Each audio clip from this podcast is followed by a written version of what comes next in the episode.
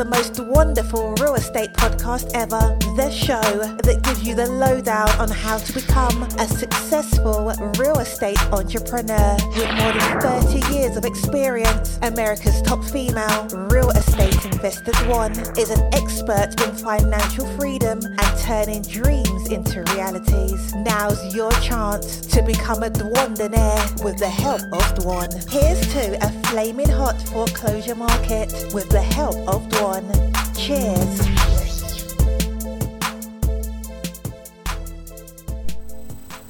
Hello, folks. How you doing? This is Bill Twyford with Dwanderful.com. We today are talking about investing on the go. Investing on the go. This is 15 minutes of your training, quick training, just 15 minutes long, guys and gals. Today's we're going to talk about phone prospecting. Now, I want to tell you something. There's a lot of stuff going around the internet right now with all these speakers and what I, what I call info marketers. They're not real estate people. They just are info marketers is what they are. They don't go out and speak, they don't train, they don't teach, they don't do real estate. But yet what they do is they're selling programs called virtual wholesaling. Okay, well all virtual wholesaling is is getting on the phone and making calls and putting a seller together and a buyer together and making a fee. That's all it is. There's no fancy software, there's no fancy anything. All you need to do is find buyers in an area, find distressed homeowners in an area, wherever that area is at. It could be in Charlotte, you know, North Carolina. It can be in Delaware. It can be in Wyoming. It can be anywhere. Okay, so all you got to do is find buyers in those areas, investor buyers. Not hard to do. You can do that on Craigslist. You can find distressed homeowners just by going into social media and finding distressed homeowners. You can go to the uh, county websites, find distressed homeowners that are in foreclosure, and you can call them up, get their phone numbers, call them up and talk to them. So you don't need a fancy program to do virtual wholesaling. Okay, so I just want to let you guys understand or get you to understand that it's just a thing that people put out there to try to sell you more stuff. Okay, we're not here to sell you more stuff. We're here to give you training. That's what this 15 minutes is about. So let's start out with what we call phone prospecting. Now, back in 1997, 98, 99, 2000, 2001, 2002, for about six years there, that's all I did was phone prospecting. I worked in Colorado, I worked 18 counties, from Pueblo to Greeley to Grand Junction. If you look at it, Greeley's up here, Pueblo's down here, Grand Junction's out here. It's a huge triangle in the state of Colorado. It's 18 counties. And what I did, excuse me, what I did in those counties is I chased the foreclosures. Anybody that was in foreclosures and had a phone number, I chased you. If you're in foreclosure, you didn't have a phone number, I didn't chase you. Okay? I only chased people that had phone numbers. So I would pay my kids to go through all the little newspapers back then because that was before all the counties were on the internet. Now all the counties are on internet. So you can go right on the internet and find everybody that's in foreclosure right on the internet. So you don't have to buy a service, you can go do it yourself. Just go to your county website, like Denver County Public Trustee's Office, Jefferson County Public Trustee's Office, Arapahoe County Public Trustee's Office, Clinton County, um, you know, Clinton County uh, website for going to, you know, find out where they publicize their foreclosures. And you can find that out by just calling the sheriff's department or calling the clerk and recorder's office in your county. So call the clerk and recorder's office in your county and find out where they record and where they publicize their notice of sales or their foreclosures or their notice of election, election and demands or NODs. Okay? Notice of default. Find out where they and what they call it in your county and what your, they call it in your state. Find out where they publicize those. Once you find that information out, then find out who's in foreclosure, okay, and then find out their phone number. get on the phone and call them. All you got to do is get on the phone and make a phone call to them. Okay, it's phone prospecting is really easy, guys and gals. It's just learning what to say, learning how to do it. From 97 to 2003, that's all I did, or 2002, that's all I did for about five years was telephone prospecting. I would get their phone numbers. My kids would get them, and they were young. They were like 8, 9, 10, 11 years old, something like that. But I would give them all the newspapers. I get 18 different newspapers. And they would go through the newspapers in the back, and then what they would do is they would go in and they would write down all the pertinent information that I need. I need the sales date, I need the sales number, reception number, name of the bank, name of the homeowner, phone number, address of the property. That's all I needed. So they would write all that down on what I call an intake sheet. Then what they would do is they'd go into Coles directory, which is a, which back then was a crisscross directory. You can get that right online now. Coles directory. It's C O L E S. ColesDirectory.com. You can go in there and you can. It's a crisscross directory. You can find people's phone numbers. Okay. There's another one called Java Search. You can go in there and find uh, people's phone numbers. It even has non-published numbers. It also has um, cell phone numbers. So go look that stuff up, guys and gals. So excuse me, what I want you guys to understand, phone prospecting is not new. Okay? Phone prospecting is easy. It saves time. But I'll tell you what takes time is getting phone numbers for the distressed homeowners, getting cell phone records. So find a company that will skip trace. I'm not a big fan of hiring VAs and people outside of the country. However, we do have a few people like that. Not a huge fan of doing that. But you can find people on Fiverr. It's F-I-V-E-R-R dot com, Fiverr dot com, and look up skip tracing. You'll find somebody there that will skip trace 200 leads for you for 10 bucks. Okay, real simple. So once you get their phone numbers, now what you're going to do is you're going to call them. Okay, because remember, like I said, 97 to 2002, that's all I did was made phone calls. I called a homeowner that's in foreclosure. I talked to him on the telephone. Then what I would do is I would go in and I would, you know, tell them what I'm going to do, tell them how we're going to help them out of their situation. And then I also had, let's say I was working in Pueblo, Colorado, which is three hours away from where I live. I talked to the homeowner. I'd ask them of what they, you know, what they need to move out of their situation. I knew when the sale date was, and I would go in and I would you know, basically talk to them on the telephone. And I would call them every single week. And I would track down on my log every time I called them. And what I had down there is I had built four or five different rehabber buyers, landlord buyers, and I would call them. Once I got the house under contract, I would call my buyers. Okay, and I'd tell my buyers to go over. And I would tell the homeowner, now I'm going to send a couple of contractors over, a couple people that I work with down there to take pictures of the house and tell me what they think that they would do to the property to uh, help you get out of this situation. And what I would do then is I would call those buyers and I would tell them, okay, here's the address of the property. I've got under contract. Tell me what you would pay for that. Okay, they'd go down there, they'd look at it, and they'd say, Bill, you know, I'd pay 180 for this. Well, I have it under contract for 180. Okay, so I'd say, listen, the best I can do on this thing is 190,000 bucks. That's the best I can do because I know it needs this, I know it needs that. Well, yeah, Bill, when I looked at it, it does need a roof, it does need this, it does need that. It needs about 25,000 bucks. And see, the homeowner told me it needs about maybe 15,000. So they say it needs about 25, which I know they can probably get it done for 20, probably 20,000 bucks, 18 to 20,000. So I know they're padding that a little bit. So what I would do is I'd negotiate it then. They'd pay the 190, and what I would do is just assign the contract over to them at 180. So they'd send me a check for $10,000 all over the telephone. They'd send me a check for $10,000, or I'd meet up with them like in Colorado Springs. Yeah, I'd take a trip down to Colorado Springs, maybe do some door knocking for a few hours while I was down there, meet up with them, because Colorado Springs is about halfway between Pueblo and where I lived so we would meet in Colorado Springs. They give me a check for ten thousand bucks. I would go ahead and turn the contract over to them. We'd do an assignment. Boom, I'm out of the deal. Made ten thousand dollars making a phone call. Not hard to do, guys and gals. It's just learning how to be very good on the telephone, not be pushy, not be manipulative, but to be persuasive on the telephone. And you're going to do that by learning a script. You're going to do that by learning how to listen to people. You're going to do that by learning how to pace and lead people.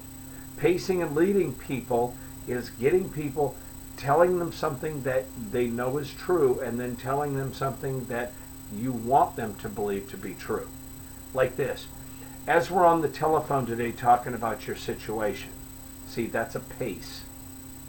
As we're on the phone today talking about your situation, the homeowner in their subconscious mind says, yes, you are, we are talking about my situation and we're on the phone. So immediately their mind goes to ease and they say, gosh, you know what? What this guy says is true. Okay, subconsciously that's what happens because it takes everything in as just being true. So as we're on the telephone today talking about your situation, you realize that working with me is going to cause you to get out of this situation. And ultimately, that's what you want, isn't it? Well, it is. I really want to get out of my situation. Well, great. Let's get started. Now, and then I just go right into my script. I go into what do you think the house needs? You know, what do you think it's going to cost to do this? What do you think it's going to cost to do that? You know, can you go ahead and send me some pictures of your property? See, the thing is, guys and gals, it's not that hard to do. Okay? But a lot of people think, oh my gosh, getting on the telephone and talking to somebody. It's not that hard, guys. Okay? Once you get really good face to face, it's very easy to do on the telephone. However, when you're on the telephone, it's a whole different animal. I mean, you understand, once you're good to get good face to face, you understand the importance of scripts. You understand the importance of body language and tonalities. You understand all of that. But when you get on the telephone, the body language is almost gone. The tonalities are still there, the words are still there, but the body language is almost gone. That's why when you're on the phone, you get up and you stand up and you walk around and you talk. Think about this for a second, guys and gals. Have you ever been in a heated argument before on the telephone? You're not sitting down while you're doing that. You're standing up and you're walking around and you're just making it, making it, you know, you're just putting everything into it. Okay? So, see, the thing you guys have to realize is that when you're prospecting on the telephone, I want you to stand up. Okay, I want you to stand up when you're prospecting because what happens ultimately is you sound better, you sound, you know, you sound more upbeat, you sound like, you know, your tonalities come across very well. Your tone, you know, your words are your words. What you're saying is what you're saying. But it's not what you're saying, it's how you're saying it. Okay, so your tonalities are how you say things. So when you really start looking at communication skill, excuse me, got a frog in my throat. When you start looking at communication skills, 7% is just words. 55% is body language, 38% is tonalities. So when you're on the telephone, you don't, the only body language you have is when you're standing up on the telephone. You're doing this. You're moving your arms around. You know, you're getting into that conversation. You're smiling. Okay, you're excited. Okay, that's what you got to do, guys and gals. You can't sit there and go, "Oh, hey, hi, how you doing? Yeah, I see you're in foreclosure. I'd like to talk to you about, you know, maybe buying your house." You see what happens when you're sitting down, you're slouched. This is how you talk. You don't want to talk like that. You want to stand up. You want to be like this. What if the person answers the telephone? Hello? You're going to say, hey, how you doing? My name is Bill. I was at the courthouse the other day, and I noticed your lender had publicly posted your home for sale. You hear I slow it down? Because I listen to their hello inflections. Are they talking fast? Are they talking slow? See, so telephone prospecting is a, is a whole different animal and it's a lot of stuff you got to really be listening for. Okay, you really got to be listening for. And I got to tell you what, guys and gals, it's not hard to do deals over the telephone.